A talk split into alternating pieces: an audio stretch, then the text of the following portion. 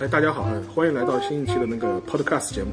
然后呢，二零一四年已经过去了，然后在二零一五年的新年，呃之际呢，我们想跟大家聊一些轻松的话题，我们想聊一聊二零一四年那些我们看过的电影。呃，今天呢，也是由我们两位老朋友啊，一一位是那个 Alex，还有一位是到里斯本看海，先请两位嘉宾打个招呼吧。啊，大家好啊！我想起去年的同一个时候啊，我们盘点了过去一年我们看过的比赛，然后今年差不多很快一年过去了啊。今年我们同样的时候，就刚过元旦的这样的时候，我们盘点一下，就是过过去我们各自看到的电影。啊，各位各位朋友，新年好啊！同一个世界，同一个梦想，同一种竹林读书会的声音，跟大家在羊年不对，还没到羊年，跟大家在二零一五年见面了。对，今年今年今年春节特别晚啊，所以说我们就这个年终盘点就如期举行。呃，但是在聊这个话题之前呢，就是说是我说了，这是二零一四年我们看过的电影啊。但是呢，大家都知道那个电影这么多繁杂的，但我所以说我觉得我们还是要做个限定啊，就是我我觉得我们今天讲的一些话题呢，还是要局限于二零一四年呃院线上映的电影呃为主。当然，有一些电影可能是不是在国内看的，在国外看的也行，但基本上最好是以院线片为主。如果有一些，呃，片子你是通过不同渠道看的看到的话，我也希望是最好是二零一四年的新片。这样的话，我们的那个讨论的范围呢，就是有一个框定，但不会开，就是开火车开到不不知边际去啊，回想回想起什么三四十年前的老片，那那这聊下去就没底了，对吧？嗯、然后在我们开始讨论之前呢，我觉得有一个话题，我们可以先可以聊一聊。我觉得我们三位先可以分享一下各自观影的习惯是怎么样的，就是你你去看一部电影，呃，你是怎么样判判呃评判这家电影的好坏，或者是否对你的口味啊，是不是有没有一套各自的一套很独特的这种评判标准？Alex 呢？呃，我我先说吧，就是我看电影的话，呃，我觉得呃从两个方面来说，第一个就是说这个编导他选取的这个题材，必须是我有一定的兴趣的。呃，这一点我为什么要把这个拿出拿过来说呢？因为可能每个人感兴趣的故事是不一样的。嗯，呃，我也看过一些可能就是口碑非常好的电影，如果这个口碑非常好的电影，它拍的题材，是你很难感兴趣的。即便这个电影拍得非常好，对于我来说，我也很难觉得它非常好。所以我觉得这一点是带一定个人口味的。嗯，呃，这个呃，所以有的人说我从这角度上我不是真正的电影迷，这个我可能也承认。就是你不接受，是不是？我猜一下，你是不是不接受那些很纯艺术片？呃，纯艺术片我也接受，就是前提是说什么呢？前提是说他拍的这个故事我有一定兴趣，而且同时我是可理解的。嗯，而因为还有一些电影就是完全超出了我的理解范围。范围，这个我没有办法判定它是好还是坏。嗯就是这个东西可能，当然还有一些就是超出我理解范围，我觉得他是故弄玄虚。啊，我我觉得是他自己也不知道，装大尾巴狼。哎，对对对，这是一个第一个标准。然后在这个标准之上，我就要说它要符合一个呃好电影要求的元素，比如说叙事，嗯，呃，比如说叙事，不管你是用什么样的叙事方法，嗯，然后你电影的一个起承转合，你需要有一个相对呃。需要有一个相对相对电影的语言，相对电影的语言，比如说镜头，你的镜头的衔接，其他其他，就是这些相对于可以给你一些就真正电影的感受的一些技术性的因素。呃，当然我，也我我个人也并不是像某一些某一些我我你们你们可能听说豆瓣儿有些人就是就是真正的这个这个 IMDB 有些人写影评写一种叫拉片儿报告，拉一帧一帧看的就啊就就技术派啊技术派就真的是能从对他用这的个是几机几个机位，这个这个我对啊我我我达不到这个，但是我能隐约能够感受到对，就他一个电影应该有的语言。对和真正好的表达方式怎么样去打动？我觉得在首先是感兴趣题材，同时最终他用的语言，是让我觉得真正是是是比较精彩的。同时最终他讲完这个故事以后，至少某一某一个点能够打动我。嗯我觉得这个就是我大致的一个标准。啊你怎么嗯来？我也来说一下，我这个人不能算是一个电影迷，嗯嗯，但是电影作为几种常见的文艺形式之一吧，这个我们肯定平常也少看不了。啊然后我其实从两方面来讲我的观影习惯，一方面是这个关于看电影这件事儿，嗯嗯，我平时进院线不是特别多，但是也不算少。嗯嗯，我是那种没有什么，比如说有些朋友是星期五晚上下班一定要去看个电影才回家，要不然难受。我不是那种人，我一般就是，呃，确实很闲呐，或者有人叫我去看呐，或者我发现院线票便宜，或者有话题了，我才会特意去看一下。嗯其他的时间呢，就是在家看。在家看这种，呃，其实我就不太会选择在家看新片。一般我觉对得那新今天片的大话电嘛影，都不是在家看的，对的，一般新片嘛就主要去电影嗯院看那，些要不然就是电影节啊，或者一些公共放映活动啊什么这样的。嗯所以在家看往往都是老片儿，当然哪些年也不一定嗯。然后另外，我个人的习惯呢，爱好上，嗯，可能有些比较熟悉的朋友也知道，我主要是看，一是日本电影，二是纪录片。嗯嗯，然后有一些类型我是绝对不会涉及的，比如说因为胆小，我不会看 恐怖，然后也不会看这个异形啊，还有什么海底生物这种很可怕的东西。嗯。然后希望大家万一这按照报复我按的时照候不要我采们取这我种朝方式现在的就是那个影院标准啊，这特这特别恐怖的片也上映不了，说实话，嗯除非你在国外看。啊嗯确实，嗯，对，而且我国内的鬼片到最后总归要给你一个科学的解释，告而诉且你这不最是鬼终片。最终完全没有为国逻，解释的完全没有逻辑对了，啊走走进科学栏目，走进科学大概也对啊是走进伪科学栏目啊。嗯，没错。然后补充一句，呃，就是关于什么样的电影，我觉得是好电影，或者说我个人觉得会好看的，我其实有两个标准，嗯，是我觉得还是可以很简单的判断的。一是呃，这个电影它讲故事的从头到尾的这种方方式和状态，我觉得是要顺畅和有整体性的。换言之，就是整个电影是一个流畅的故事讲下来的。然后另外一个标准呢，就是我因为我个人偏爱那些呃对人性和情感，嗯、这种人与人之间的东西有详细的、很小的讨论的这种题材的和方式，嗯所以我觉得一个好的电影应该是对人性的讨论有所推进，嗯这两点都能满足，那我个人就会觉得是个好片儿。嗯，好，那就最后我来说吧，就是说我个人的话，其实看电影还是比较多的，而且我自己比较喜欢在院线里看电影。呃，主要的原因是什么呢？如果你在家里看，说实话，你很容易被干扰，你很容易被干扰，来个电话啦，来个微信啊，或者是去趟厕所啊，嗯洗衣机可洗完洗了洗完了啊，或者 是泡杯咖啡啊什么，就非常容易断。而且而且有的时候，说实话，你在看到一些你不喜欢的片段之后，你很容易倾向去快拉它，然后就快进，你就不想看，就跳过去或者怎么样。然后这样子的话，其实很大程度上你会导致你的观影过程不是很完整，然后你也很容易错过一些东西，或者是你的气你你酝酿的一个气场啊，会被会被会被中断掉。所以说。我个人会倾向于去电影院看电影，这样的话，就是因为这是一个封闭的环境，可以强迫你就是心无旁骛的要去关注一个东西，不管好坏啊，就是但是有的时候好处是某些你可能不会接触的片段，或者你不会接触的片子，但你强迫看完，看完之后你觉得哎还不错，或是就是有会有这样一种收获啊。另外一个嘛，我觉得毕竟电影院的这种效果或者说观影的体验，还是家里没有办法比拟的。即便你有家庭影院公放，我觉得这还这也还是比不了的。是，特别是三 D 这种，呃，三 D 就算了，三 D 就算了，我这我们待会儿可以再聊这个说话题，三 D 就算了。然后，呃，如果像像我像我今年的话呃啊，讲到我看片我看好片呃片好坏的标准的话，其实我大大概可以分成两类。第一类，我觉得这个片子本身是有一个非常好的一个叙事的节奏，然后能够把一个故事讲得惟妙惟肖。然后看完之后，让你觉得，哎，就是有一种非常畅快的感觉啊，就是这是这是这是一种，还有一种就说是另外一个极端，这个片子本身可以是非常压抑的，或者是这个对叙事节奏可以是非常凌乱的，但是好处是，我觉得它能够让我捕捉到它中的某一些片段，我觉得非常有意思，那我也可以接受，啊就是我我基本上是这样子这样子的一个一个观影的习惯，但是。呃，虽然我看片比较多啊，但我也不是一个就是说非常系统性的一种资深的影迷，所以说今天我们三位呢都是以这种呃票友或者是这种普通爱好者、普通观影的角度来看、来分、来分享我们二零一四年的观影体验，绝对不是说我们是。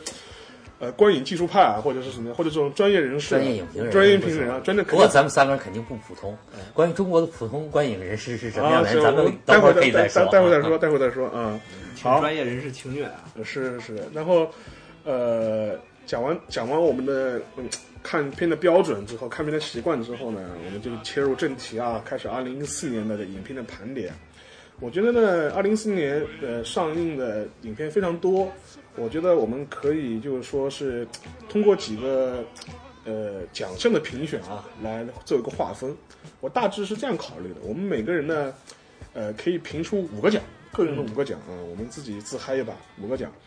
第一个嘛，当然是你二零一四年看过的最佳影片，呃这个毋庸置疑，所有奖应该都会有这个奖项。然后第二个奖呢，可能就比较特别一点，一点就是二零一四年你看完了以后感到最惊喜的影片。就是怎么什么意思呢？就是这你看之前对这个影片的预期没有这么高，但看完之后你会发现，哎，非常惊艳，嗯，出乎你的意料，呃非常好。呃，这是一这这是第二个奖项。呃，前呃，你既然有了最惊喜的，当然有最失望的了。就是这片子，你可能我们看之前对它期待非常高，看完了不是很烂，或者是至少也是一个平均水准，但是离你的期待呢值呢还是差得非常远的。你会说，所以说你会感到失望。我们就给一个年度最佳最失望奖。然后第四个奖嘛，那自然是年度最差的了。这个差嘛，就是说是就是没有什么理由，就反正就你就你就觉得难看，你就觉得差，是你二零一四年看过的新片里最差的一部。我们可以来发个金酸梅奖啊。然后第五个呢，就是我认为给大家一点自由度，就是你认为最特别、你觉得最有意思的这种奖，我们也可以讲一部。好的，那我们就开始。我觉得我们先是，我们你们觉得是先从好的往坏的说，还是从坏的往好的说？先从坏的往好的说，啊，也行啊，就是我们、啊啊就是步步向善的，啊那就是二零一四年你们看过的新片里嗯最烂、最差的一部是什么？哦，我们每个人先说自己看了多少部片子，啊，呃也可以这这个整个这个铺啊，也可以扩扩多大？啊我那我先说啊，就是我看的比较多，我在二零一四年看的电影里面，呃，新片，呃，一共有三十一部，三十一部，嗯而且全部是在电影院看的。啊，厉害，而且这个电影院就是因为我当中也在国外出差啊，或者是干嘛，就是说是有些片子是我在国外看的，就国内院线没有。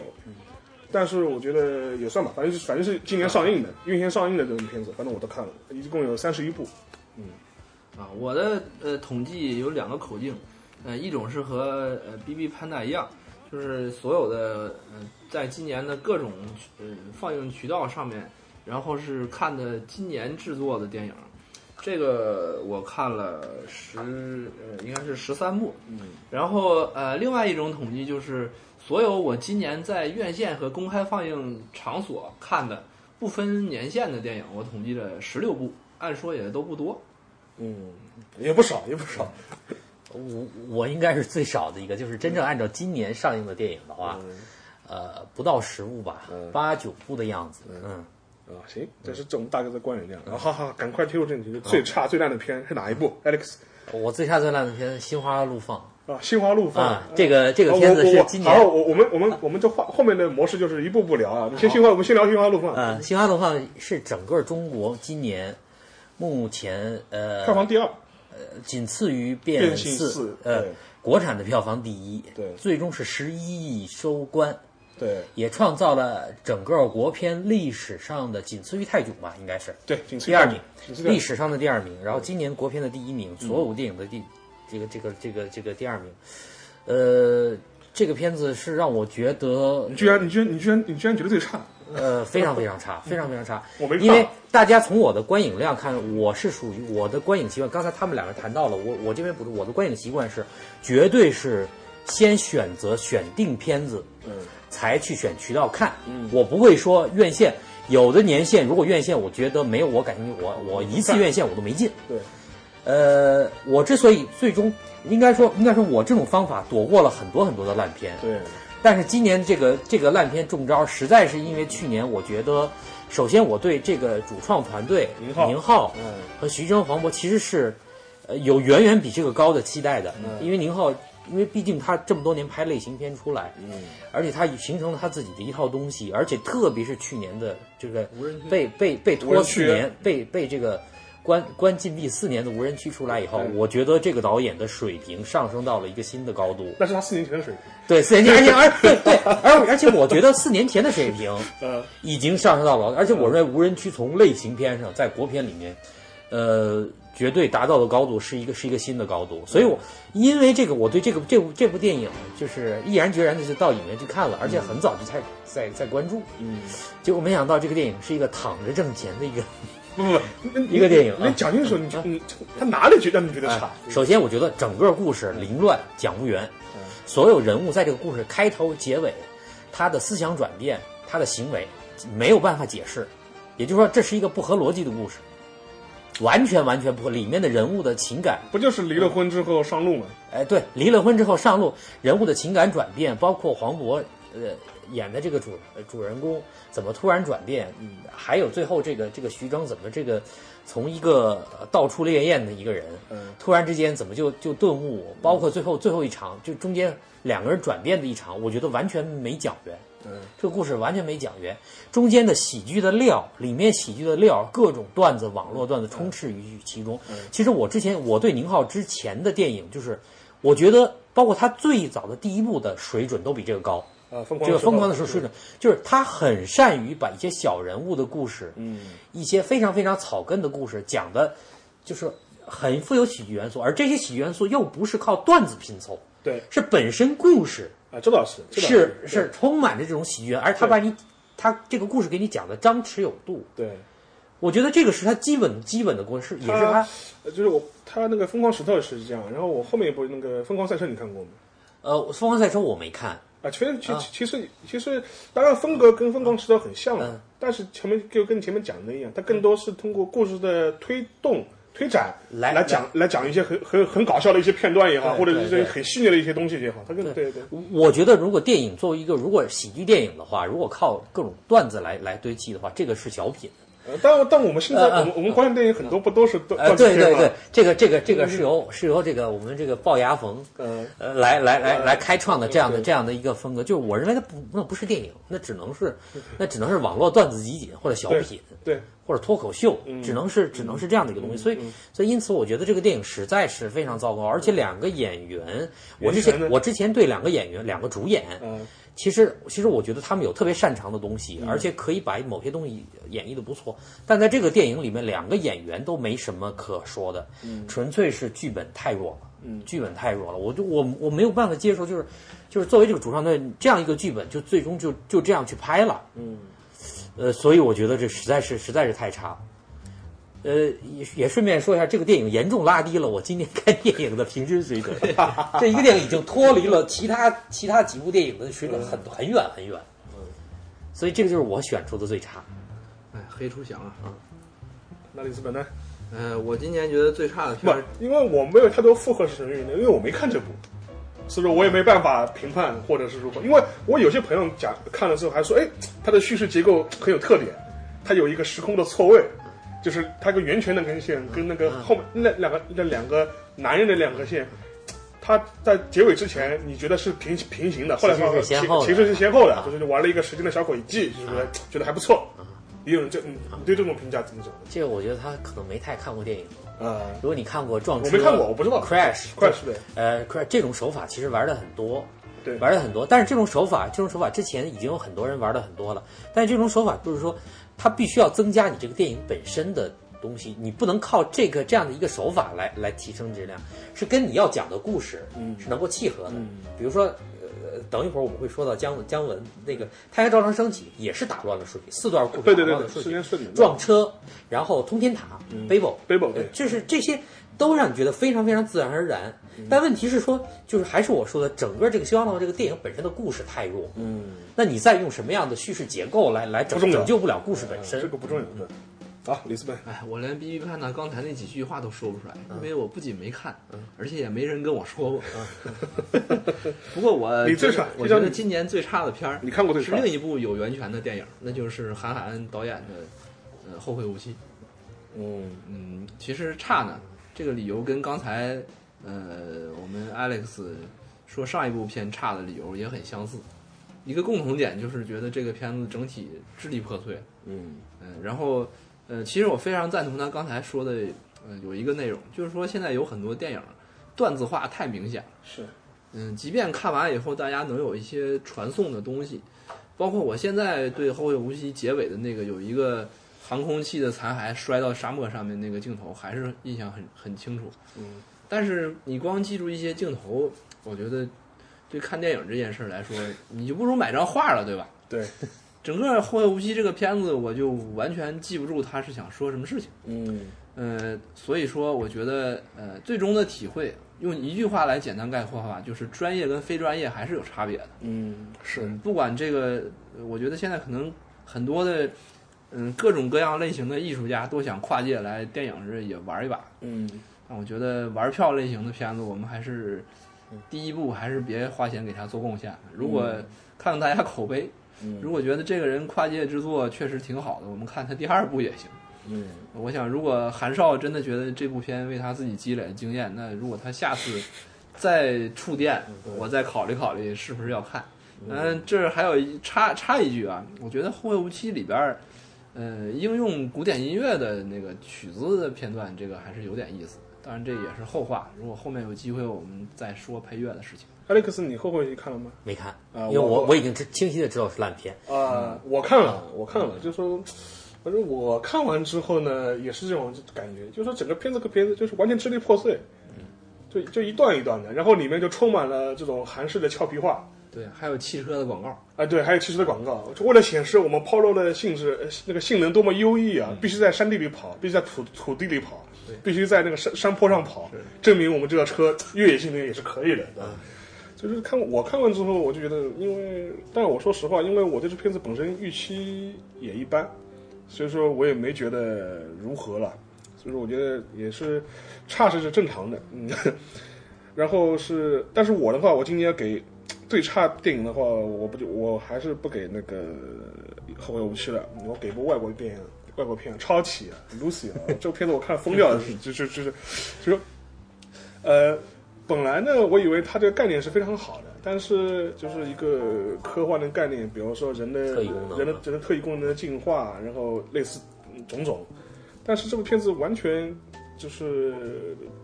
颠覆了我对我对女神约呃斯呃斯斯斯嘉丽约翰逊的这种想象。她在那影片子里面，呃，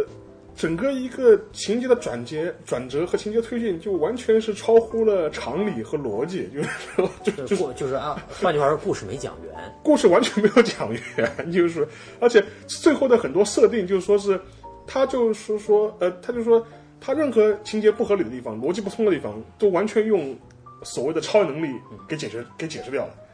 这样的话，我是这种片子，你那你就没法拍了，你也没法看了。你就你到任何不合理的地方，你就说他有超能力，然后你就把这故事讲通了，就是 万能。万能了，这是。 呃，另外一个，它很多地方就是说很多小的细节上面，你就如果从科幻片的角度来说，你又觉得嘖非常非常的低级。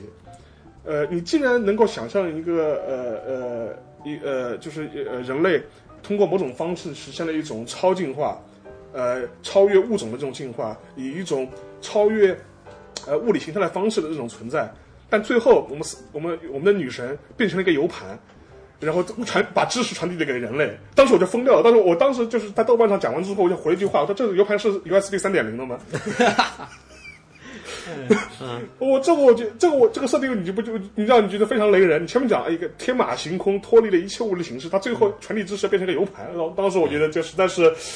呃这我不知道这个这个做设定的人是怎么想的。所以说我当时看完之后，我是因为而且我是在电影院看的那个那个 IMAX 嘛，当时我看完之后我觉得呃晕倒在厕所，对对对对对，而且这片子时间又特别短，但是有一点，一百分钟的，呃，不到一百分钟，九十分钟的九十分钟都不到。啊，确实不长。但是我但是有种可能性，它可能是我们国内引进的时候是剪掉很多嗯是被删减过很多，这我不知道。但是我觉得，即便删减了很多，这片子还是烂片。然后这个这个电影我这个电影我我也没看，但这个电影我插一句，纯粹是被被这个沙老师拦住了。呃，首先，这个电影的我之前看了它简介的故事，是我比较感兴 趣天嗯的马题行材。空，呃，题材呃，而且我得，觉得这个如果沿着这个讲好了呢，这可能是一个呃有意思的故事。然后它的主创人我也比较喜欢，导演对，当年那个就是就是这个杀手不太冷，啊，对对对，那个那个那个那个吕克贝松雷，克贝松，嗯，这个这个导演是也是一个这个这个不是无名之辈，这对这这也也蛮有名的。然后这个主创，结果结果沙老师看完了告诉我很差，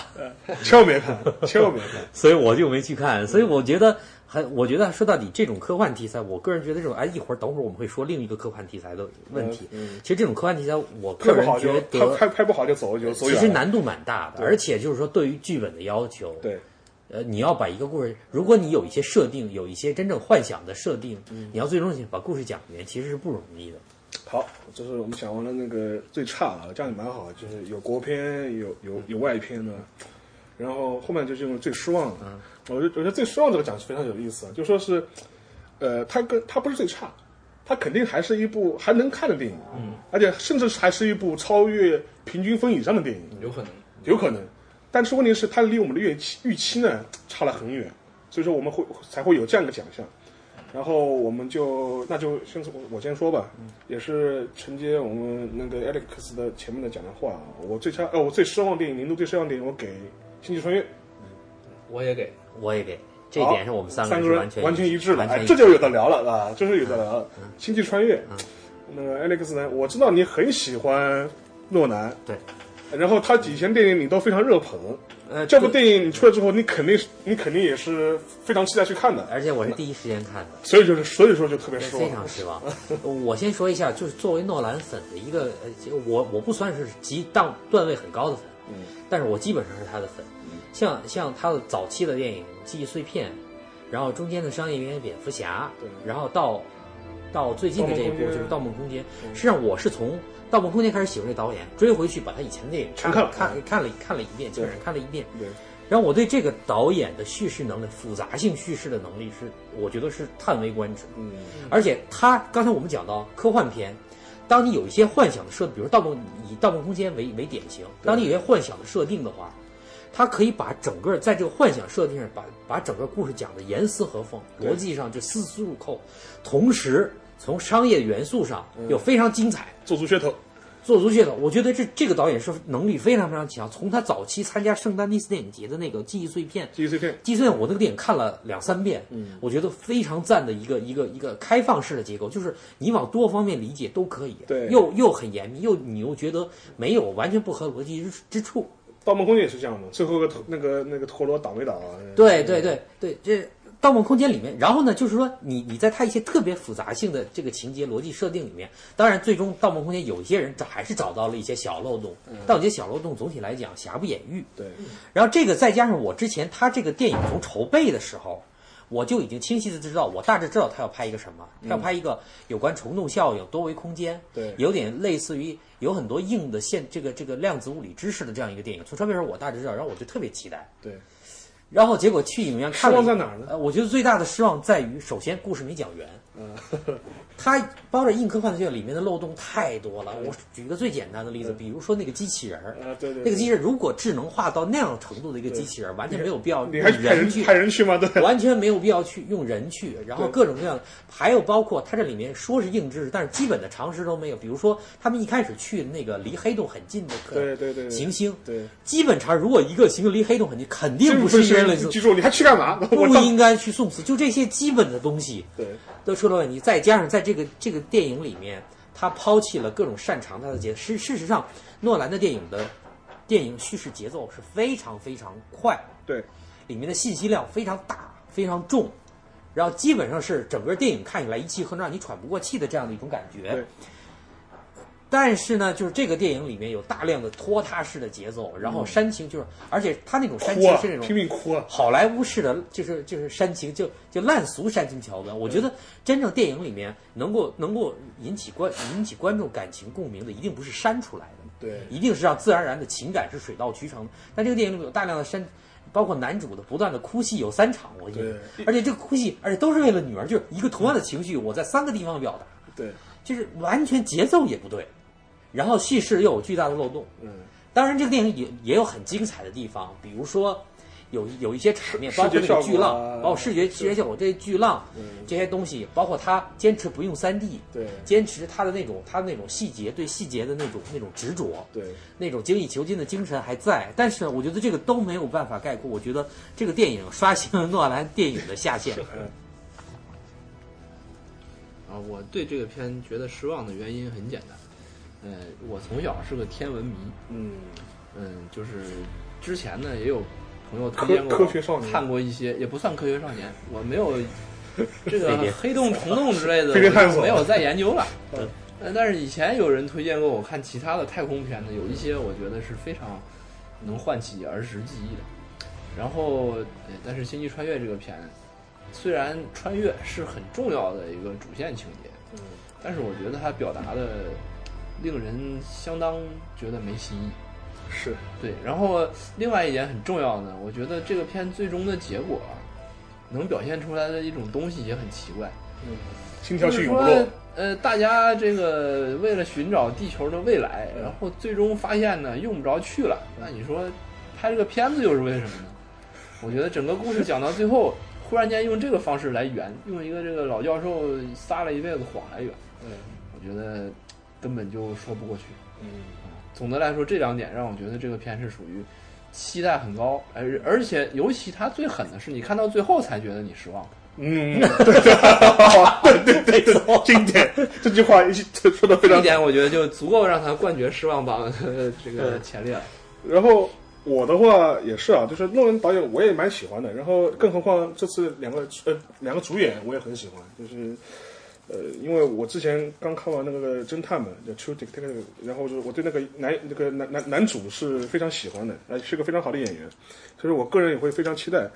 但是呢，正如那个 Alex 所说的那样，这个片子本身其实它的叙事的呃结构是在诺兰的片子里是最简单的一部，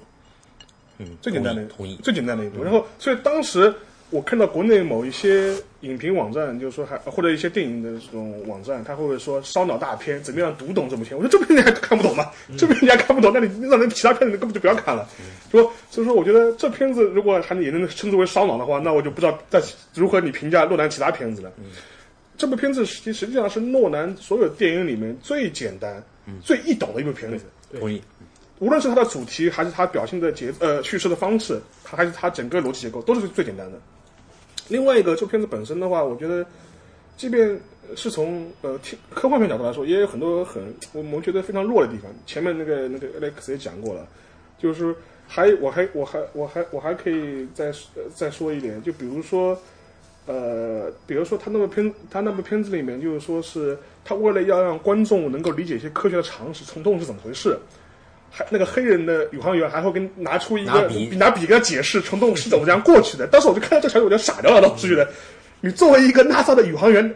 开着飞船都要去穿越了，你连这都不懂吗？ 你还要来帮你解释个是什么？明这桥段明显是为观众准备的，他是生怕观众看不懂。但是问题，你这样的条件放在这里的话，你就觉得跟他身份完全不符。就是就是就是类似的细节非常多，所以说呃这是一个。另外一个从情情节上角度来说，你也会有很多非常牵强的一点，这呃非常牵强的部分，就比如说。呃，当时的宇航员，当他们是在那个离那个呃那个巨量星球时候，他们第一个宇航员的死亡就莫名其妙的，对哎明明站在门口就是不进去，而且而就且是要不等等着巨量过来把自己卷走，然后让艾丽凯斯回上去。对，而且我觉得完全这个人被故意弄死，被 编导会想规则故意弄死是啊了。 对，而且整个他死的不明不不白白，而且在这一段的镜头的镜镜头语言的交代上，完全没有交代清楚，既没有俯拍，对，也也没有有也没有交代这个有那人个几个人的位场景置，几个人的位置对，而这段完全就失控掉了。我觉得，当时克雷莫名其妙他就死，当时我觉得哎他为什么死？他不是在门口吗？然后，呃，这是一个，另外一个情节设定，我们就我也我也觉得非常莫名，就是马特戴蒙，嗯，这个情节我不是放在这里，我不知道想他想说明什么事情，就说是，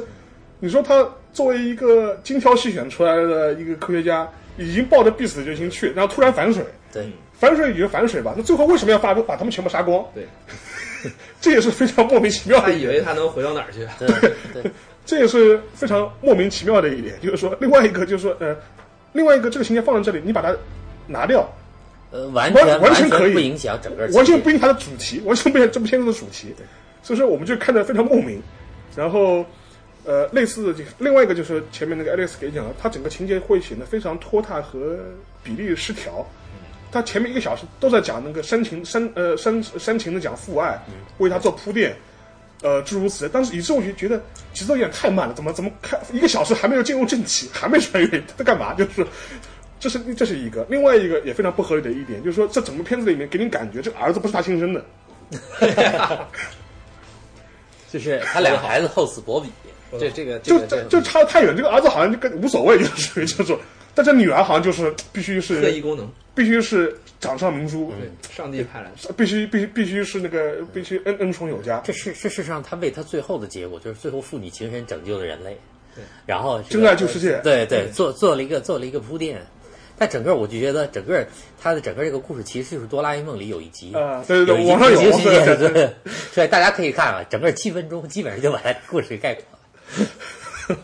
另外一个就是说是呃，从呃科幻片的角度，我不知道去年大家有没有看过那个那个失呃失失重呃失重空呃那个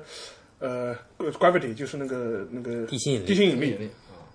其实从太空场面上来说，我觉得 gravity 要拍得更好。啊，对对，这个这个这个我啊我我看到很多评论，看过他那个是 IMAX 三 D 对吧？对对，IMAX 三 D 对对，就是因为因为从因为当然他在那个呃，就是是在《星际穿越》里面，它会有一些很惊人的场景，比如说像黑洞啊、巨浪巨浪啊，呃，诸如此类的。但是说老实话，这并没有超出我一个经常看科幻片的人能设想。对反正对就是说如果你看的多的话，你不觉得你不会觉得有什么特我别觉得这只能是中规中矩，基本的基本的要求。对，但是呃，去年那部《万月里》那个《Gravity》，它有些场景让我会觉得哎非常震惊。它尤其是它开场第一个场景，就是它一个长镜头，从一个远点，因为它镜头是 IMAX 非常大嘛。那个就是那个我们那个那个老老靓仔那个那个谁，呃，乔治克鲁乔治克鲁尼从其屏幕的远端，从一个小点慢慢飞进来，然后这镜头跟着他做了一个长镜头的运动，围绕他整个一个太空站进行了一个环拍。这个场景就给你印象就非常非常深，非常深非常深，非常深。就是说，就是给太空的这种广袤感和整个一个场景人的这种场在场景中这种位置关系，给你表现的非常好。还有啊引力的那种无形的抓抓你的的力力力量，就是，但是，呃，反倒是在呃，就是诺南的这部电影里面，呃，从科幻的场景来说，就是没有给我太多的这种呃惊喜也好，或者或或者是我们失望太多也好了，所以说，呃，我们反过来说，就是会给他一个，我们三个人就一致认为这是我们认为一部最失望的电影，但是我还是要还是要说一句，公平的说一句，就是说我们失望，但并不意味着这是一部烂片。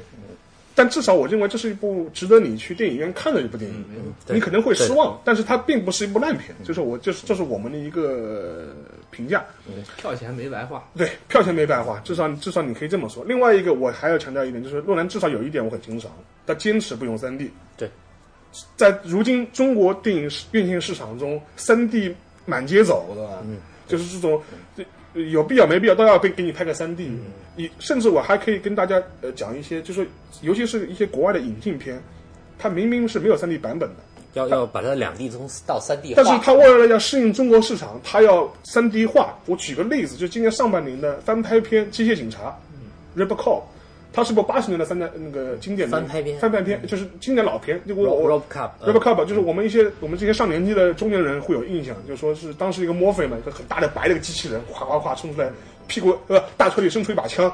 它是翻拍版。但是在美国拍的时候，它是没有三 D 版的，它是为了中国市场特制的三 D 版，就类似例子会很多，以至于我现在就是你根本就躲不开三 D。对，在这种情况下，诺南还能坚持去拍一部纯二 D 电影，我觉得这点倒是还是值得我们就是说还是比较钦佩的吧，就是。行，那我们接下来这个说完最失望的，该往好里说了就。是说先说最惊喜的对由负转正啊，最惊喜的，我先说一下最惊喜的吧。嗯，我说一部今年的上半年的国片《催眠大师》。哦，呃，惊喜的原因是什么呢这？么喜欢徐峥，呃呃，其实我对他，我觉得他他驾驭有一些其实相当不错。催眠大师，我先说一下惊喜的原嗯因。我也看了，这部我也看了在中国，你要拍一个呃恐怖惊悚片，嗯，往往就是说故事都讲不圆，啊是哦完全就是胡说八道，到后边就严重的脱线。对，而这个这个催眠大师呢，作为一个投资不大，然后呢，而且它是来源于一个网络小说改编，而且它场景相对很简单，对就是一个封闭的世界。我觉得特别难得，这是我第一次看到国产片在这个类型片里面及格了。嗯至少故事讲的基本上还可以，比较完整。虽然后面有一些拖沓，为了照顾国内的这些观众，对，怕呃，后你面看不懂后面用了十五分钟左右把整个这个讲了一遍，对，没有留白，但是我整体的故事讲圆了，对而且演员的发挥，呃，基本上也是中规中矩。就是徐峥让我觉得他，呃，虽然他他他作为一个演员，他演的演的人物其实是有一有一些定型的，对，但是我觉得他把握这种伪中产， 城伪中城市伪中产， 伪中产，这自自命清高的一些伪，就是他嗯他 OK 非常适合，而且同时由于他多年演喜剧多了，嗯但这个电影里面他始终没有用这种他身上的一种喜剧元素来冲淡这个电影就是悬疑嗯悬疑的这样的一种气氛。而我觉得这个是这个是很难得的。当然，后来我知道这个创作的过程其实最最初是源于一部网络小说，嗯，后来徐峥看到了，可能就就去亲自帮他拉了投资，然后然后万达投资了这个电影。对，整体上来说就是收益也是不错的。我觉得非常难得的是在但国是也是票房也是以小博大，对这个类型，终于有一人拍出了像样的东西。对，呃，其他的其他中国其他的这个类型就完全已经不像样，就完全你就没有办法用正常的人类逻辑和智商去 看。比如今年有另外一部票房比这个还要，《京城八十一号》，那简直就是，那简直网上被骂的就已经已经没有心思骂了。呃，就但这个电影就是基本上我我拍的拍完了以后，让你觉得哎，这个故事讲的还是可以的。呃，因为那个《催眠大师》我也看了，其实我看之前预期不是很高啊，就是我之前当我记得我是听那个 Alex 讲，他觉得还不错，然后我去看了，啊，的确还行，的确还行，就是说，呃，他整个一个故事也好，表演也好，哎，就是就基本上就说是这种类型，这种悬疑类型片的要素基基本上全部点到，对，全部点到。而他最后一个故事的故事本身也没有太太明显的漏洞，基本上是基本上是一个很完整的一个故事，而且它整个一个镜头也好啊，当然了，就是如果你拿世界标准来看，你的这部片子很一般，就是很普通的一部片子。对对，但是问题是，它这些至少它的镜头感也好，它的节奏也好，它的编剪辑也好，基基本上达到了一个呃合格的标准。在在国产片这种这种类型片之中，我觉得是已经算是一个非常好的一个突破了。我觉巨得大的突破，巨大突破，嗯巨大突破，就巨大突破。然后怎么呢？对一个喜奖，这个其实我选出来还有点难度的，嗯，充满惊喜然后我决定给一个日本电影，嗯嗯，那个我是在二零一四上海电影节里面看了邢定勋导演的《圆桌》，嗯然后是呃有很多朋友都知道的那个霸气总裁芦田爱菜小朋友嗯主演的。但是他现在长大不萌了。没关系，这个片儿的时候还没有现在 这么大，可哦能差个一两岁。呃，嗯，然后呃为什么最惊喜给他呢？其实这个有可能就是有点个人化了，因为呃还挺巧的，我最近大概连续三年的上海电影节上面，我都看了邢定勋导演的片儿。然哎，后我插我插句话，他最近有有部片在国内上映过，就就之前，嗯，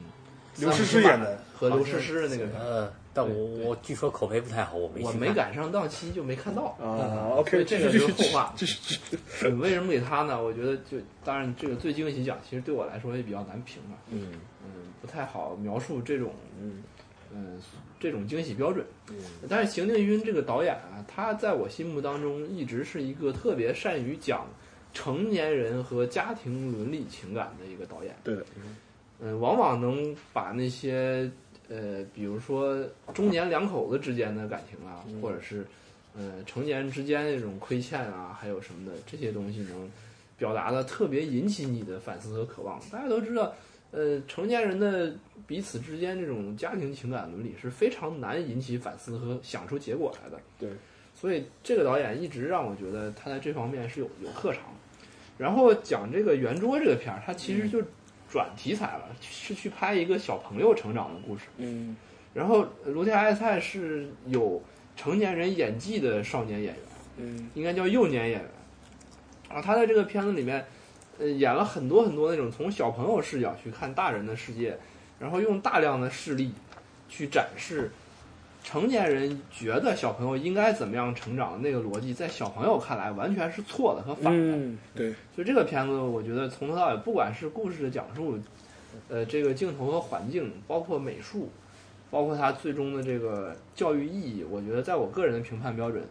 就是前面说那两点，故事讲得好和讨论对人性讨论有推进来讲，我觉得都是最惊喜的，让我感到非常满意的。那邢定勋其实他之前我印象他给我印象最深的一部电影很早了，大概两在世界中心呼唤爱。不是不是不是还要早，是两千零一年的时候，大暴走 Go，啊，对他是跟那个柴崎幸弹性，柴崎八种幸嗯洋界，花种花种洋介演的，就是因为它题材它是一部那个青春背景，它是它是设定在是留留日的朝鲜人家庭，啊，当时一个高中生，他的成长，他的青春期的这种冲动，跟跟这种朝鲜人的父亲家庭之间的这种跟这个这个社区之间的这种纠葛，拍的非常好。拍的拍的非常非常非常棒的一部电影，就是然后当时我就对齐立新这导演也是，嗯，就是另眼相看，也是非常好。所以说你前面讲他是一讲一个成人之间的这种关系，然后他是那个圆桌是讲这种小孩成长过程、成长的这种背景、成长的这种关系，但是他另外这部《行李那个不够嘛，其实是在讲这种青少年、这种中年人，呃，就青少年他这个青春期的时候，他就跟家庭的、跟社区的这种关系。呃，好，那就是我我了吧，就是我今年呃最惊喜的电影其实是那个《绣春刀》，《绣春刀》这部电影我看了两遍。呃，我看之前其实没有太大期待，我只是有时间正好去电影院的时候那就看了。看完之后我非常意外，首先我要说这部电影，嗯，不能把它当做一是一部武侠片，它更多是偏向正剧，它更加是偏向正剧的一部有武侠背，也不叫武侠背景，就是有历史背景的一部正片正剧正剧来看。然后另外一个是它无论是它的场面的设定，整个故事的节奏，然后一个一个故事的走向，我觉得都非常合理，而且呃相关的一些打斗的场面也好，我觉得也非常好。而且另外一个是，我觉得他非常好的一点是什么呢？他对这个明末的整个一个世态民情的这种还原和官场的这种状态的还原，我觉得还是氛围还是蛮贴切的。呃，另外一个值得一提的是，他最后的一个结局的走向呢，有的人会觉得是脑洞开太大太大了，但我觉得诶还是合理的，就是他突然就是又去了满又去了满洲，然后把女真人给后金女真人给引进来了。然后他这样的过程发生这里，就是在一个明末的这样一个社会和政治背景下，你会觉得很比较很合理。另外一个，当然了，像我们那个张震的演出和几位主演的演出，我觉得也是符合水准的，还是也是符合水准的。呃，我我插一句，这个电影我看了，我也觉得总体来说呃在国产片里面还还算、是是不错错对水准是是尚可的。但是我之所以最终没选它作为最惊喜呢，就有几我不是特别有有有的情节设定，嗯，比如说是那个那个老三的那个江湖那个师弟，呃，最后对这个人物的安排我不是特别理解，嗯，就是他突然在最后的一刻，就是突然反水了，突然变成了一个由这个由这个由这个主人公的这个敌人变成了一个朋友。可呃能，我觉得这个转变突兀了一些，就是是说我作为是是观众是是来是讲是的话是突兀了一，但是总体来讲，就是我后来我后来看到一些网上的一些真正去了解明末历史的，对这个电影的评价是非常高的，对尤的嗯其是对它对的的很多细节。对的，但是我相信这个沙老师作为历史专业的人来说，比如说他们有人说提出，那个那里这里面对锦衣卫对，一个级别，它叫奇官儿旗官，叫总旗是吧？总对对总旗大人就是年俸二十两，那个张震演的那个演的那个人叫是个总旗，对，低级公务年员俸二十两，就是他们很多人就说，连这样的一个细节，就是二十两这个细节，就是完全符合历史真实的，是的，所以我觉得这这点还是蛮不容易的。这样的话就就是给你感觉，至少这个导演也好，这个编剧也好，或相关的这种主创团队也好，是非常认真的在做这件事情。嗯，比如说他甚至呃，你大家可以去看网上的一些帖子或者一些人的评论，他会在里面出现了一些武器的考证，是不是符合那个时代的这种武器？对对对对对，我我看过这个帖子，就是说这样的话，另外一个就是他，比方说他，比方甚至他有一些细节，就比如说当当时，呃，那个就是那他们那个呃三弟的师兄，当时还说你可以去卖屁股嘛，就是我们京城里面有很多人好龙有龙阳之好。这也是符合当当时明末的这种很萎靡的这种这种这种官场里的这种这种这种流行的风气的，所以说这些小的细节上面，你就会觉得哎，很就用心很用心，就是非常有非常有意思的一点。我觉得从这个角度来说，我觉得一部国产片，我希望像这样的国产片会更多一点，就是你是一种以一种认真的态度来拍一部电影，对，而啊不是一种糊弄的态度来拍一部电影，或者是说这个跪跪着挣钱或者躺躺着着钱，躺着挣钱，就跟啊就跟我我们前面那个 Alex 讲，就是你觉得我怎反正我怎么拍就行，反正你都嗯会观众都来会买我账，就是这种这种感觉。另外一个就是说是，呃，说实话，在当今的呃呃，就是那个中国的那个制片市场，你要拍一部古装片，拍一部武侠古装片，其实是呃投资上风险是非常非常呃大的。想挣钱不容易，想挣钱是不容易的，但是即便在这种情况下，你还是能能抱这种态度来拍，我觉得是这种是值得值得值得推，就是对，就是我觉得这种是应该是，我觉得这是应该是值得推推荐的吧。我觉得这至少是这种非常好的一种态度。所以说我最近我的这个最惊喜的奖，我给了那个《绣春刀》。呃，另外我也我因为陆阳的导演，我觉得这他还很年轻嘛，所以我也希望他能把这种精神能够贯彻下去。而且陆《绣绣春刀》作为一部今年并不是一个在宣传上花了太多钱，也不是一个被之前被看好的电影，后期完全靠口碑，后期完全是靠口碑刷上来的。前期一开始不行行，对结果不断的有影评人后来说这个电影好，没有太多宣真传的这个电影，对因为它宣传的预算太低了，对，所以最终纯粹靠口碑顶起了。更何况里面还有个刘诗诗，对吧？当然我不知道刘诗诗是加分还是减分的，这从我角度来说，我觉得刘诗诗摆在里面，我觉得肯定是给这片子减分的啊。但是各位刘诗诗粉不要打我，就是就是，呃，好，然后我们就是讲完了最最惊喜，那进入我们的一个小高潮吧，可以讲讲各自心目中今年最佳最佳的电影。啊，最佳电影，我先说，我要抛出一个极有争议的嗯观点了，嗯一步之遥》最近被吐槽的啊。首先，我必须亮明，我本人是姜粉姜文铁粉，对，呃，呃当然不是不是他作为演员的铁粉，是我认为他作为演员来讲，呃，在国产国产的演员里面，很难说他有他的特点，但是很难说非常非常。呃，独一无二。但我觉得他作为导演，在整个华语电影的独一无二。他作为导演的电影，我《阳光灿烂的日子》看过两遍，呃，《鬼子来了》看过 N 遍，对，看过 N 遍，《太阳照常升起》在院线里面就看过两遍，在家里面我看过一两遍，《让子弹飞》只看过一遍，然后这个《一步之遥》我这一次在院线里面又看了两遍。一开始我差一点把这个电影，呃，我我干我一开始我想把这个电影同时是最佳，同时是最最失望，失望，OK 这样的话可能冲突性，因为我对姜文的期待非常非常高。是基本上就是就是我，当然我我我我是觉得，就是说作为他的电影的整体水准，他可能最差，可能是中国就很多导演的最嗯最好。好，对，呃，这个电影我我我我必须说，就是我第一遍看的时候是是比较大的失望的。嗯，我觉得他从节奏上，在他的电影里面节奏稍微有点失控，嗯稍微有对点失控，不混场景，然后呃呃节节奏失控，中间有很多很多，当然这个电影延续了它的一贯风格，非常重的信息量，对非常大的信息量，大量的经典的经典的电影的这种这种经典的电影的场景，然后对致敬电影史的。大量的手法的融合，以及他个人的这种个人的这种各种各种想法，各种你见之会会心一笑的这样的一种重信息。如果有一些场景，就是普通人看，可能普通人会觉得，呃，是普通的意思；如果了解的人看，就是不同多维的解读。他是非常擅长这种叙事的这种多维的解读，仍然这些东西都有。后来我看第二遍的时候，我又看了一些其他的影评，看第二遍的时候，我觉得感觉还是蛮不同的。嗯，呃，我觉得明显比例，所以我最终没有把它作为最失望的电影。还是给最佳的。呃，仍然给最佳，啊但是但是我还是少得必我还是必须承认的，有我我个人对他的电影里面，这个在他现在把这个电影添进去，他个人导演的五部电影，呃，最差的一是部五部吧。呃，我现在可能调整最差，啊可能他可能跟可能跟其他之前觉得我个人我个人的口味不是最喜欢的电影的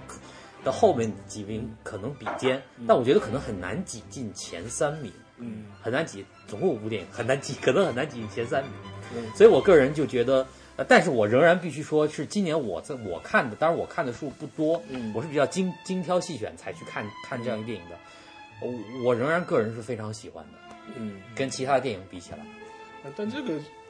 因为一步之遥也是啊，因为我今我今天看到了最新的数据啊，就二零一四年，呃，总票房就是呃，中国总票房是两百九十六亿，差了四亿就突破，呃，啊主三要百就亿差大关差了，在这部就电影，差在这部电影上 了。因为之前院线对他的预期是至少十亿，冲刺失败啊，有责任的。嗯嗯，我也去看，我其实我都看了也觉得相当相当不错。只不过，嗯，因为我不是像 Alex 那样铁粉作为姜文铁粉，所以对他也没有那么高的期待。嗯，嗯，但是我觉得这个片子的确是像 Alex 看的第二遍一样，我觉得还有重看的必要。嗯它信息量这么大，也是有必要让我们再想一想，以后再去想想他说的那些到底是什么东西，与现实什么关系。然后呢，就是我也看了嘛，但是我有一个想法，我觉得他因为他之前一部那个《让子弹飞》就是说是票房很好嘛，然后评价也很好，就是就是站着把钱给挣了嘛，嗯就是然后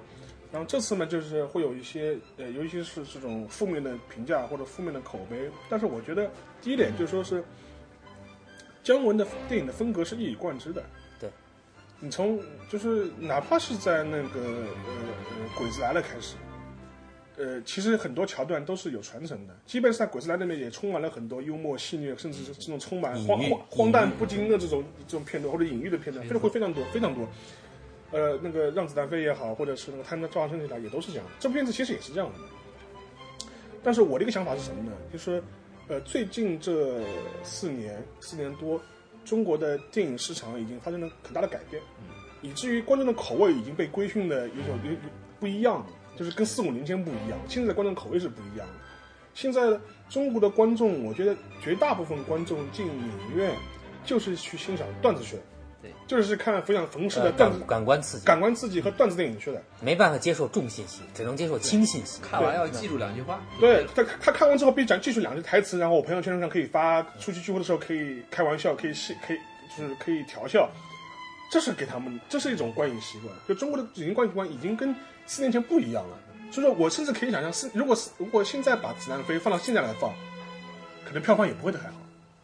我甚至会有这样的我预期个人有点保留，我个人觉得现在可能仍然，因为《让子弹飞》是一个他比较一，《让子弹飞》我个人觉得是他最考虑观众接受的的一个电影，在不姜文的电影里面，不我个人觉得但是《让子弹飞》是两种，就是说，如果如果如果他是给你两个选择，就我觉得给观众两个选择，就是你可以只看他一个很表象的一个故事，也可以，也可以，就是你但是这你个看得也很一爽，步就是之遥是不行的。我一步之遥是一步之遥、太阳照常升起都是不行的。对的你必须要看懂它背后的东西，你才能看。这个就是轻与重、轻与重的差别了。但是但是另外一、另外一个就是我之我之前看了一个姜文的一个访谈，他说就是之后的审查上的修修改影影响了非常大，这两天我也看到了他这篇访谈对，他没有想到对他影响非常，他他很有可能他一开始的谋划仍然是像让子弹飞一样，如果你不看那些重信息，你仍然是看它自成一体的故事，但是很有可能跟这种修改可能有一点把节奏搞乱，搞乱了特别是对前面对前半部对分前半部分的这个。呃，我我个人觉得，但是但是我我这个纯粹是纯粹是一个姜文粉的一个，仍然我要把这个电影放成这样。 OK OK，刚才那个 B B Panda 说这个观众口味这一点，其实我觉得从《一步之遥》这个片上也非常典型。嗯、我觉得一个视角就可以代表这个。我们可以看，嗯、公众这个媒体平台上面发的那些关于《一步之遥》的海报和推荐广告语，嗯，包括《黄金时代》，我觉得这对两部片子的推荐策划方式是最为典型的。对，即便你这个片子要讲的东西再重，再有历史性，它都再有非常深的含义，但是必须在变宣传的时候必须还是就一句话，对非常粗俗的一句话，对，为了方便让观众记住。所以这个就是就是目前当下的一个观众什么样的什么样的东西可能会引起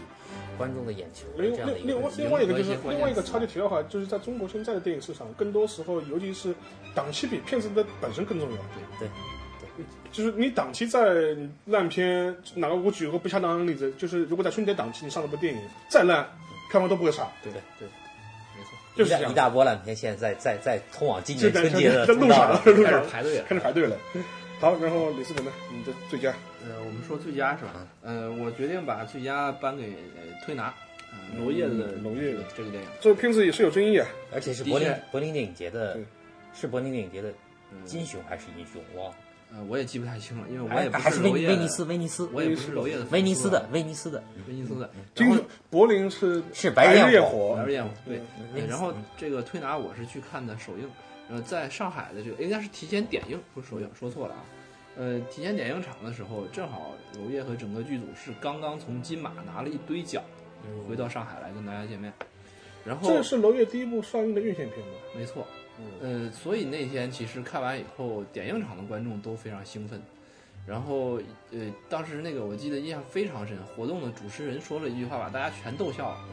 他说：“大家既然觉得这个片子好，那么大家就一起把这么多年欠娄烨的电影票钱全还给他。” 呃，其实说实在，我去看这个片子，我真的不是冲着娄烨去的。尽管他以前的片子我也看过，有一定的印象，觉得他是一个镜头语言，特别是镜头色彩特别定型化的导演。呃，但是我看这个片子的时候，说实话，我是冲着故事情节去的，毕飞宇的小说推拿，嗯，然后呃，包括获知那个金马奖的最佳新人是这个片子里面的一个盲人演员的时候，我觉得这个片应该很有看头。嗯，然后去看的时候呢，其实我印象最深的，觉得最应该推荐的是这一点，就这个片子讲的是一个盲人的故事呢，盲人推拿院的故事，在里边有大量的盲人演员，还有像梅婷这样的，这个就是呃，还有郭晓东这样的，他们是呃健全人去演盲人。然后其实整个这个片子里面能给你一种完全崭新的感觉，就是因为正常人，我们健全人来呃彼此交往和呃人与人之间沟通那个距离，我们双方都可以看到，然后都是相对比较长的，因为健全人的那个语言呐、呃眼睛这一点就使你整个人的活动半径要要大得多。嗯，但是盲人不一样，他完全靠触摸，对，然后靠声音，就这两点可以完全颠覆我们理解这个故事的方式。说一点感觉最深刻的，就是这个片子里面有那么一两个桥段，是有人两，比如说两个人在密闭的一个屋子里面说话，嗯说完了又过了一会儿，因为听到了杂音才知道屋子里还有一个人。啊啊你知道这种他感用觉？对一对对种啊特是殊的镜头语言，就是特别就像盲人一样晃，多对用用用一种来表现盲人的这种摸的靠触没摸错，这个世界的这这一点是非常非常，我觉得有有冲击力的表现盲人的这种空间感。然后整个情节，当然也有人认为是跟毕飞宇的原著比，嗯，还是讲的不是那么太好，包括情节的选择上，当然这里面有讲究了。然后其实我对这一点意呃意见也不大，然后也没有什么特别觉得要要提出来做争议的地方。那总的来说，我觉得原著不妨碍这个片子观看上的感受。呃，然后呢，这个片子最终能给人的一种情感的启发，其实也是很大的。好，那就到我了。我觉得非常有意思啊，就是你两位基本上都会偏向选国片啊，嗯我我选的都是外片。我今年最佳也是给了一部外片，就是那个《消失的爱人》，是因为你在外边看的。我是在国外 看的，就是《Gun Girl》，就是那个。但主要的原因就是，就大卫芬奇这个导演，我是非常喜啊欢的。呃我也非常喜欢，非常喜欢，就是无论是《七宗罪》啊、《搏击会》啊，以及他后面的一些电影，就是我这个我，甚至他前两很久以前的一波很懵的一部电影叫那个那个，就是那个 Zodiac，就是那个黄黄那个黄金十二宫杀手，嗯这部片子其实我我个人也非常喜欢的。然后，呃，刚够就是这部电影本身的话，我觉得对那个达芬奇来说，对他自己来说，我觉得也是一个小小的突破。呃，它无论是镜头语言的运用啊，以及相关的它一个过于去它一种很独特的这种剪辑方式啊，在这部电影中有了一次，嗯，更更犀利，甚至是更冷峻的一种呃表现。因为这部片子的本身，嗯呃情节本身，其实我觉得呃是有非常阴郁的一面的，但是它又是以一种非常非常旁观的角度来表现它这样一个非常阴郁的故事。而且比较有意思的一点是，大卫芬奇，呃，他这样他这部电影，就是说，虽然看似是有一些非常夸张，或者是有一些离奇的一些情节，但是实际上，我觉得他恰恰是对两性关系或者是婚姻生活的一个巨大的隐喻。这个小说我插一句，这个小说好像是当年的《纽约时报》的畅销的对对对，全美全美最畅销榜对的。畅销榜的小说。对的，然后就说是，当然，当然，情节的故事本身，我这里不想太多剧透，虽然可能牵扯到凶杀啊、阴谋啊，或者这种彼此相爱相杀啊这种乱七八糟的故事会非常多，但实际上，当你看完这部一个看似情节夸张的故事之后，你会发现，诶，其实可能你身边就有这样的人，你身边知道的人有些关系就是这样的。然后，呃，所以说另外一点就是说是，呃，其实这部片子本身在大家分析中，它除了描写这两个人之间的关系之外，也是对美国社会的本身很多东西一种无情的嘲讽，就这种这种社区这种社区的关系，媒体的道德道德的审判，种种。其实类似的主题，其实你在那个那个那个一步之遥里也有，就是整个媒体上妈祖认你是杀人成杀人犯了，对啊就是中国当下社会的各种各样的讽喻，嗯而其而其实像其实类似情况下，其实美国也是一样，就他在片子里面就说，同一个主持人，他之前是信誓旦旦地说你是是个杀手，第二天第二当你沉冤得雪之后，马上一转脸说，哎呀，又采访你，你是一个模范丈夫，同一个人。但是对这种媒体的虚伪性，这种社区这种关系的这种脆弱性，也和呃这这种这种也是这种就是描写得非常非常犀利。所以说，我觉得这部片子本身，无论是从它的故事，呃，导演的手法，以及它之以及整个一个一个叙事的一种方式，我觉得都非常非常好。就是我是我在去年我看完之后印象最深的一部电影，而且它也是跟大卫芬奇的很多电影是一样，他看完以后是不是让你一个特别心情特别舒畅的一个人？但是仍然你的观影体验是非常好，还仍然很好，非常好，就是他的很多电影都是这样。就看完之后你会非常不舒服，就是，但是总觉得就心理上就是压一块石头一样的。但是看完之后，你会他会他会就是强迫你就是面对这些东西，但是你但是你必须承认他电影拍的非常好。所以说，就是我这部电影，就是这部电影，当然了，我觉得国内上映的可能性不大，几乎没有我也觉得，是嗯基本没有，基本没有，基本大没有家应该都下载了。因为太不和谐了，不符合呃我们社社会主义的主流价值观，就是就就就是太不和谐了，就是就是呃，但是呢，我觉得大家可以通过其他渠道去看吧。嗯我觉得这部电影本身我还是非常非常推荐给大家的。嗯好了，讲完了就是说是好，我们四个四个奖项都讲完了，最后呢就是留点时间。可以给一些漏网之鱼，我们觉得就是前面四个奖没有囊括进去的，但是你觉得很值特得别，值得说一说，值得说一嗯说，就每个人讲，特别每讲不要不要多，每个人可以讲一个，讲一部，嗯呃，我先说，我今年的特别奖要给这个崔健拍的《蓝色骨头》。啊是呃，这个电影其实呢，我觉得它票有房四百万，哎，对对对，但我觉得能供应，也我不觉错得也已不经错不错了。对呃，具体具体里面的一些关于这个 敏感的内容，可以大家大家可以自行脑补可以可以可以自己去看了。呃，我为什么会给这个电影？首先，这个电影其实有一些遗憾，遗憾就是说，其实这个电影从零五年就开始筹备了，是所以里面的很多故事背景啊，跟当下稍微有点脱节节对，但是，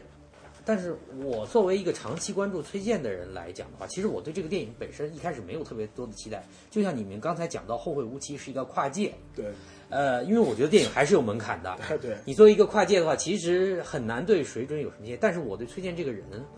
他作为整个中国的一个文化符号，一个时代的文化符号，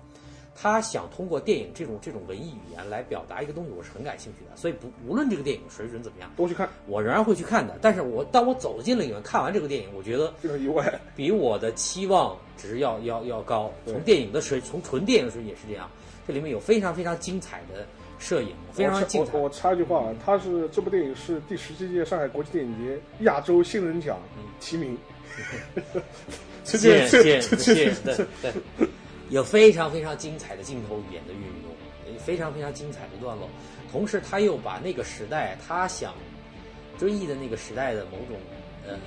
唤起人们对那个时代的一个回忆，还有种种情怀，还有通过这个电影时空的这种交错啊，重新呈现给大家。而且我觉而得而且它也很难得，它这个故事本身是，这故事叙述本身是非常是非常圆满的，它不是一个乱的故事到后面，对对对，很很整齐，很很整齐齐。对但是就说就是由于它时间上的错位，会有一点，比如说他说的那个是网络的时代，今天已经完全变对了，已经不是一个 BBS 的时代了啊。所以所以所以我觉得这个这个这个时间上有一点错，但是整体来讲的话还是蛮蛮。就是我觉得特特别奖可能是要给这部电影，虽然这个电影票房非常非常惨淡，这意料之中嘛。但但是我这部电影我也去看了，看完之后，哦，我应该是我先看，然后我跟 Alex 说这部电影对对这部电影不错，你因为安利了我们，对，因为我看完之后我非常意外啊。第一个是说老实话，我觉得它能上映，我我也吓一跳，啊尤其是里面有一些桥段啊，就是说。呃，我们我们熟悉文革的朋友可以，我就我就不多说了，熟悉文革朋友自己看吧。我觉得嗯各自应该会有体会的。然后，呃，另外一个，我觉得就跟我前面说的一样，这部电影本身，其实这故事本身，我觉得讲的非常合理啊，就是是是是一个完全是我觉得合情合理的一个一个故事，而且最后的最后，嗯，它一些镜头的运用也好，或者它最后的一个结尾也好，我觉得非常漂亮。就是当然你从如果你从技术角度来说，可以挑出它很多毛病。对对，啊，就是头重脚轻啊，节奏不对啊，这个这个这个多了去了，这个是就是。呃，另外一个嘛，我们最近这毕竟是推荐电影，它必须你们唱首歌嘛，就是 就 就这个我们可以再讨论。但是我觉得这部电影本身的确是呃呃还是可以看看的，所以说大家如果错过档期没有看的话，嗯以后可以通过别的方式来找来看一下。嗯，好，哎，这个有点像个人特特别养的一个性质的东西。我决定给徐克的《智取威虎山》3 D 版。那是因为你是牡丹江人嘛？嗯，其实今年今年有两部片子我看的都跟我们黑龙江有关系，一是《智取威虎山》，一个是《黄金时代》。嗯对。嗯哦，然后黄金时代我没有讲，啊对，我们都没对，讲。黄金时代我们到现在都没有说，这个一会儿再说。嗯呃，为什么我觉得《智取威虎山》值得作为我个人的特别呢？嗯，呃，除去这家乡个好家乡这美故事发生在我们老家这个以外， 我们从小就一直这个《林海雪原》的故事，就是从小听大的，各种各样媒介的版本全都有。嗯威样虎板山戏我还看过，威虎山影影视基地，对，威虎山影影视基地本身也去过，嗯然后这个《智取威虎山》里边这个三 D 版里边这个开头结尾作为引子的韩庚也是我们老乡，也是跟我一届的。他就是牡丹江人对吧？对，就是他他念书应该是跟我一届的，嗯，嗯，有些他的同学后来也是我的同学。哦，呃，然后这个完了以后韩韩国粉丝找你了，家乡情已节，经有韩庚粉丝找我，认 为认为我谈到的某些呃这个关于老家的私人信息是有误的，这个哦随便吧，爱纠正就纠正吧。 OK OK，啊然后我为什么推荐这个片呢？前几天看看过这个片以后，前几天看了一个采访，嗯，呃，徐克说二十多年前他自己最希望拍的片子就是《智取威虎山》。但其实智取威虎山本身啊，你剥去它意识形态外衣之后，它是个非常符合美式好莱坞的一 个好莱坞的剧情的起承转合，所以说个人英孤独雄主义孤胆英雄英雄英雄杀入虎穴，就是个人英雄主义没错啊，，所以这个片上映出来以后有一定好评，以后大家都说，实际上他是一个夹皮沟美国队长。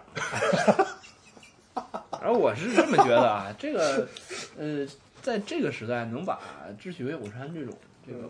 呃样板戏时代的题材拿出来再拍，嗯这件事情本身就有点意思。啊然后呢，嗯、这个片子我认为在拍的过程、讲这个故事还有制作上都是有可圈可点之处的，成熟作品。嗯然后呢，嗯、当然这里边也有大量的手撕鬼子的这个类类似模式的，嗯比如说邵建波躲在门后，呃，在看不见敌人小分队运行的轨迹的情况下，一枪一个。 这个一枪击倒一名划着雪橇高速从侧面冲过来的嗯山贼，嗯连着打了六个人，这明显就是手撕鬼子嗯。但其实这些都不是特别重要的。我觉得这个片子最特别一点在于，他把那种特别正面和红色的东西，嗯用一种极其富有时代感的方式给翻译过来了，嗯，所以让我们觉得，嗯，恍如隔世。你是不管你是几岁的人，都你能看懂看了你都能接受，嗯你都能高高兴兴出来。嗯然后你都能觉得这个革命先烈抛头颅洒热血换来的和谐社会嗯是值得我们用力去守护的，啊，，那我觉得这个片子对所有人来说都是有好处的那应该组织什么党政党政机关但是现在党政机关不能组织这种活动，动啊。这当然也是遗憾了。嗯，反正我就是这么打算。啊，那我我我我我基本上准备延续我这我在这一期节目中的那个风格，我还推荐一部外片、洋片啊，嗯科幻片《明日边缘》，Tom Cruise 的。然后嗯今年今年上半年国内上映的，其实上映之前我期待一点都不高，因为说老实话，Tom Cruise 这样劳模哦，就是也是劳模，就是烂片拍的不多对，烂烂片拍的反拍得不少拍的不少，啊，这拍了拍拍了不少，所以说这部电影本身我没有太大期待，但是我看完之后可以用经验来形容。我这部电影我也看了两遍，我上海看了一遍，去了北京出差又看了一遍。嗯，它的故事是从一本那个日本的科幻小说改编的，然后然后但是它基本上是只借用了这个故事的内核。一些一些设定，就比如它一个不断时间重启循环的这样一个模式保留下来了，但是它完全移植到了一个全新的背景中去，然后人人物也重进行了重新的呃设定。第二个就说是它从拍法上就非常有意思，它违背了整很多呃科幻片或大场面电影的一一贯的策略，它一一般一般都是把大场面放到最后，它不是的，它大场面一开始就完了，后面没了。后面就没了， 后面就没大场面了，就只有就是说是汤姆·克鲁斯自己一个人的呃表演。另外一个好处是什么呢？因为它反倒是一个叙述结构非常复杂的电影。嗯，为什么这么说呢？因为它的一个基本设定就是说是，呃，主人公偶然之间获得了这种能力，他一旦死了之后，整个时间就会被倒带，重新开始，以至于他知知道之后会发生什么，他就可以跟一个一个游戏高手，他可以背板。他知道这一步会出现什么事情，那步会出现什么事情，然后他每次他死的越多，他就知道东西越多，他就可以走得越远，这是他一个基本的设定。嗯，那我我这个电影没看啊，嗯，我整个设定第一个有点像对对对少数派报告，对，第二有点像源代码，呃，有点源代码像我不知道你对，看没我看过，我看啊看我看过，它有点像源代码，但是就说是源代码，它是它实际上你是在它那个记忆是一个虚虚拟的东西它里面不断在重复啊对，，但是它那个不是虚拟的，是个现实，它有它这个很复杂背景，这啊我不去展开讲了。它有这样一个设定，但是这样导致个什么结果呢？就是说你怎么样从这无数次重复中把这个片子拍得又有劲又有意思，嗯能够它能让它发展下去，你还你觉得非常有趣，而且同时你还能拍出它的新意来。嗯，因为之前像《土拨鼠之日》啊这种片子，其实也有类似这种设这种倒带的这种这种设定，但它这里就拍得非常好。更妙的是什么呢？就是说是它在影片最后又埋又埋下了一个很一个很开放式的一个伏笔，你自己去想吧。就那我觉得这个这个我要看一遍，我赶紧赶紧补。另外一个就是说是它的场面，从科幻角度来说，它的科幻场面会非常有意思，因为比如说它在里面很重要的角色，重要的一个设定就是里面的所有的呃呃所有的这种战士是背负着那个那个人外人人造骨骼的外骨骼，啊外骨骼动机力器外骨骼，啊动力外骨骼的。然后呃，整个一个设定，我从我们科幻角度，哎，觉得非常好，就非常呃非常帅，而且很近，跟跟我们感感觉又离我们的科技没有那么远，整个设定非常漂亮。然后，然后这是我今年会给的一个特别的一个奖，我觉嗯得从我角度来说，另外一个我觉得汤姆·克鲁斯也，嗯，一把年纪也真不容易啊，嗯确实好不容易拍了一部还算还算靠谱的电影，就所以说这个特别奖我会给他。好了，我们今天就说是几个奖都讲完了。另另外一个呢，我觉得，呃，最最最最最最后面，我觉得可以把我们之前就完全没有提到一些电影快速的走一遍。哎，有一个很重要的就是刚才刚才李总提到的黄金时代。对，我从从刚刚黄开金时始，代其实呢，你会发现我们就是我们几个人没有把它归为最失望、最烂，也没有把它最好，对，就是太平庸了呗。首先有点平庸，就是但是就是说他的用心还在，啊华尔是导演真的是认认真真的拍，包括那些细节、那挖掘那些素材。汤女生也不错嘛。呃，汤女神不是，如果是汤女神的粉，光看这个汤女神也嗯也就够了看三个小够时了也就够了。了对但问题是，这个电影我觉得嗯还是距离期望有一点差距。首先，我必须说，传记片是非常难拍的，是因为你要用两到三个小时把一个人的一生展现，你从哪一个角度拍，很容易拍成流水账。如何取舍？结果这个电影嗯就是流水账。呃，这个电影就是这，但是这个电影呢，就是这个编剧呢用了一种很先锋的，嗯，一个人物对着镜头讲述自己的生死，然后但这种当中还先采访，哎、对，但是这种先锋的，就是放在电影语言上是不是合适？嗯，这个我觉得至少从这个电影，绝大多数人是很难去接受的。我觉得说到这个传记片呢，我觉得大家可以看一个去年，这是这个去年的电影呢，今年我看过的《林肯》，林肯这么一美个式美主国旋律美国历史上这么重要的人物，他只选了他一个生命中非常重要的瞬间。对来展现他这个一生，对而拍的高超迭起承转合非常漂亮，对是一个非常中规中矩。当然也是，美式主旋律呃，斯皮尔伯格也属于大师级的命题作文，对命题作文对。我觉得这个这个就是，也就是说，传记片非常的，你一定要找好一个角度来拍。嗯这个电这个电影虽然非常非常用心，但我们觉得最终可能效果，当然最终它的票房的问题是另外一回事。它的票房问题有跟它的宣传跟现在中国电影市场的这种低龄化，我觉得都有很大的关系。所以这个是我想就这个黄金时代说的。就反正到我就就一句话快评啊，他就是给你感觉什么呢？就是一个人写论文找了一堆材料，嗯然后但是不知道怎么组不织知。道怎么组织，就就就就是是这感觉。嗯然后好，黄金商讲过，就是很快的讲几部啊，我就我说我随便提，就是我看的比较对最多嘛，我就随便提几部啊。呃，除了黄金之外，归来，呃，归来咱们刚才也没说，归来，对，归来我也看了。对，呃，我觉得归来是张艺谋回到他他基本的水准和他擅长的东西的，我觉得这是一个这是属于从商业角度来说是，就是他的对他擅长的东西，没他错擅长的东西，没错而且他也拍出了他应有的水准。但你说他很糟糕没有？没有觉得不好，但是非常好，也可没能也没有。也很难给你留特别深的印象。另另外一个，我也是讲就讲一句话，归来他大家都知道，他是跟文革背景有关的。虽然文革只是他中的一个片段，而且出于各种各样的角度吧，他也不是把它当做一个很重要的部分来讲。但是我就提一句，它的上映是五月十六号啊，懂的人懂的人自然懂，不懂的人自己去查查五月十六号发生什么事情了。然后好，然后是那个归来过掉之后，还有部电影我不知道你们看过啊，《白日焰火》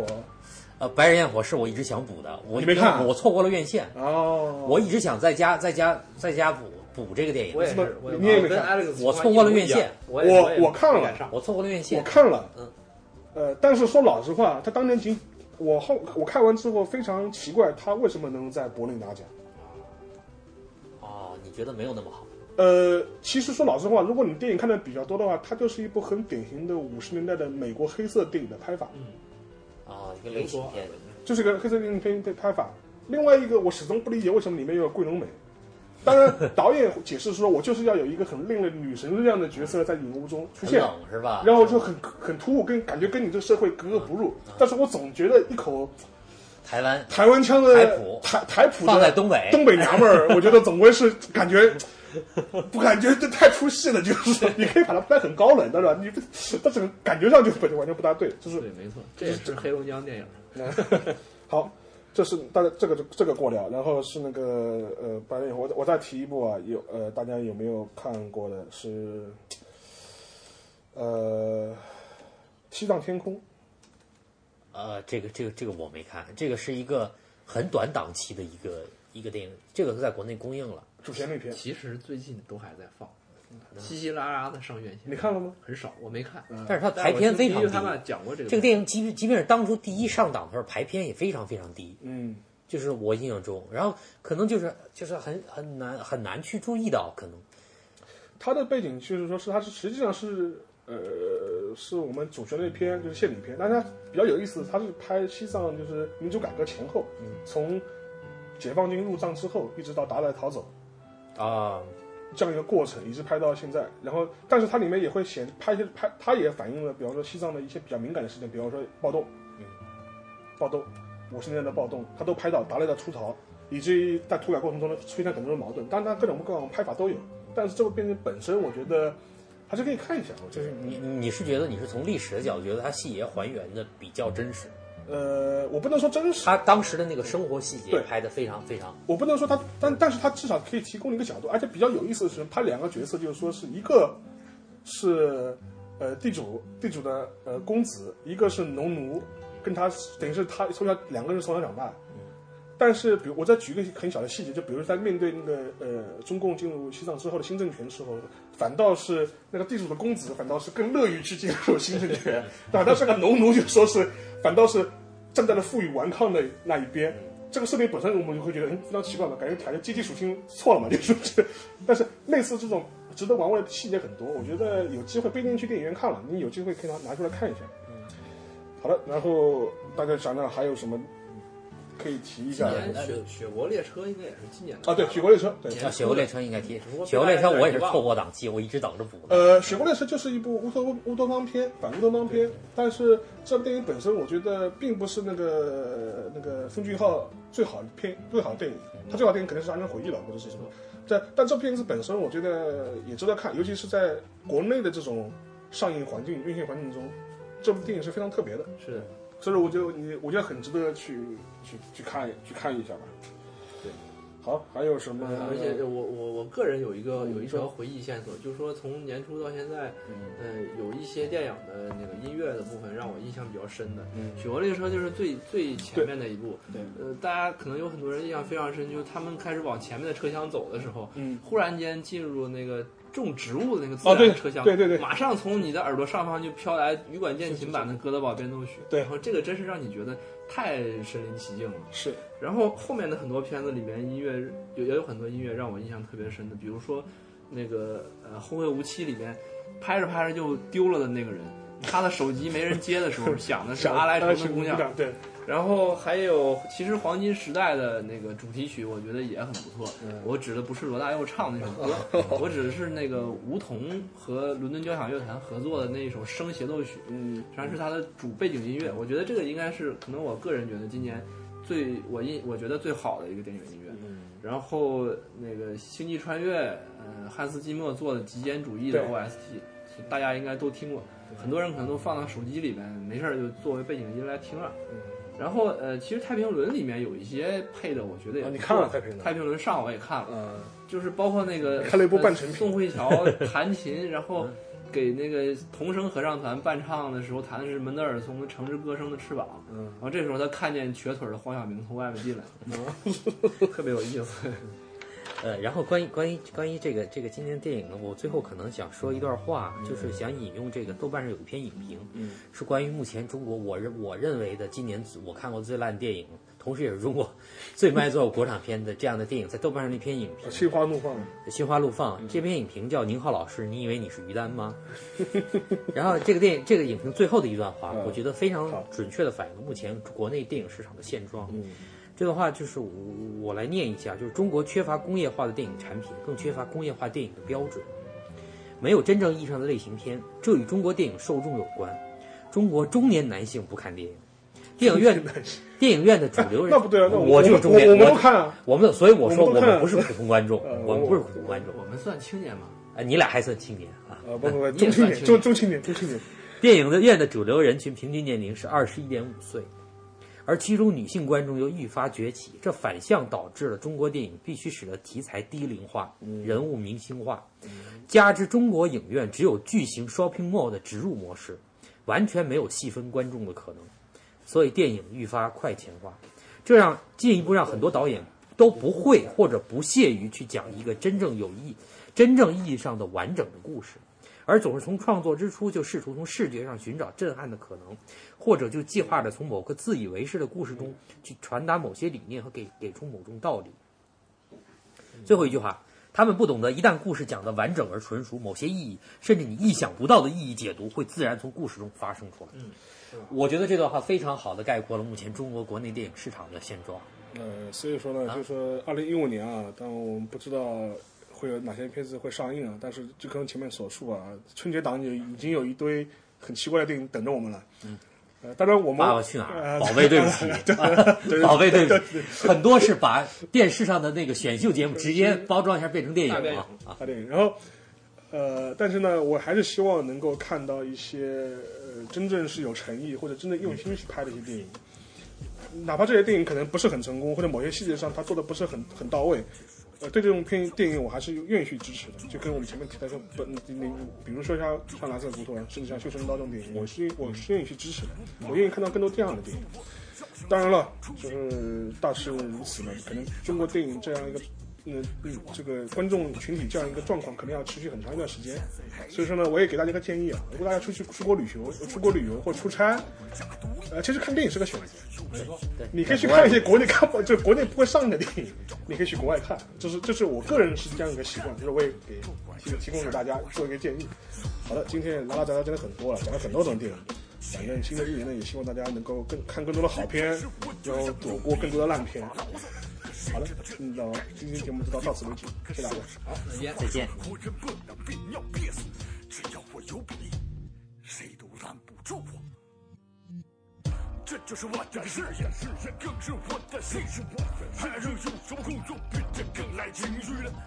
词儿是上不多，所以我并不太忙。正好剩下的时间让我琢磨活着的意义。这的意义，三脚架有三条腿儿才稳定，少了任何一条都是不停的运动。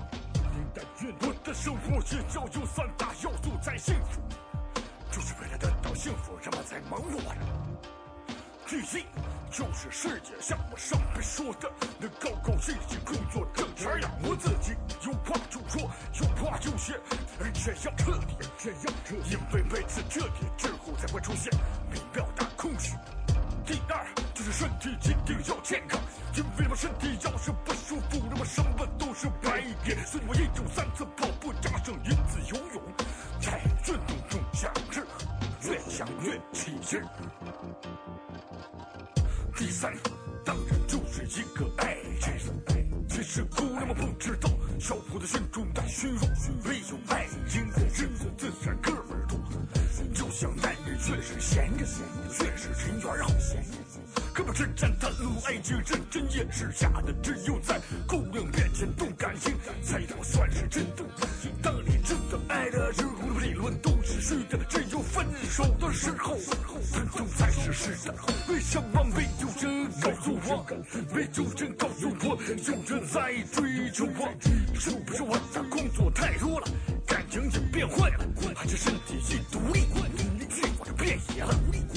反正这三条腿儿的原则听起来有点简单，可在现实中我们得到两个就很容易。如今语言美女，我们需要好的身体。谁来告诉我，爱情到底要我使出多大的力气？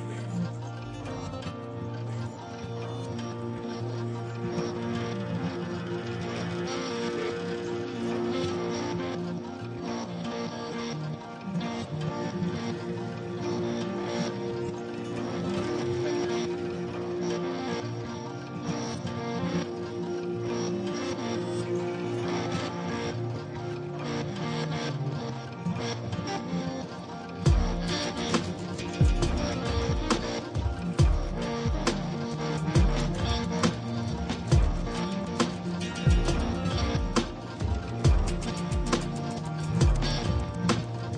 盛，黄色和蓝色，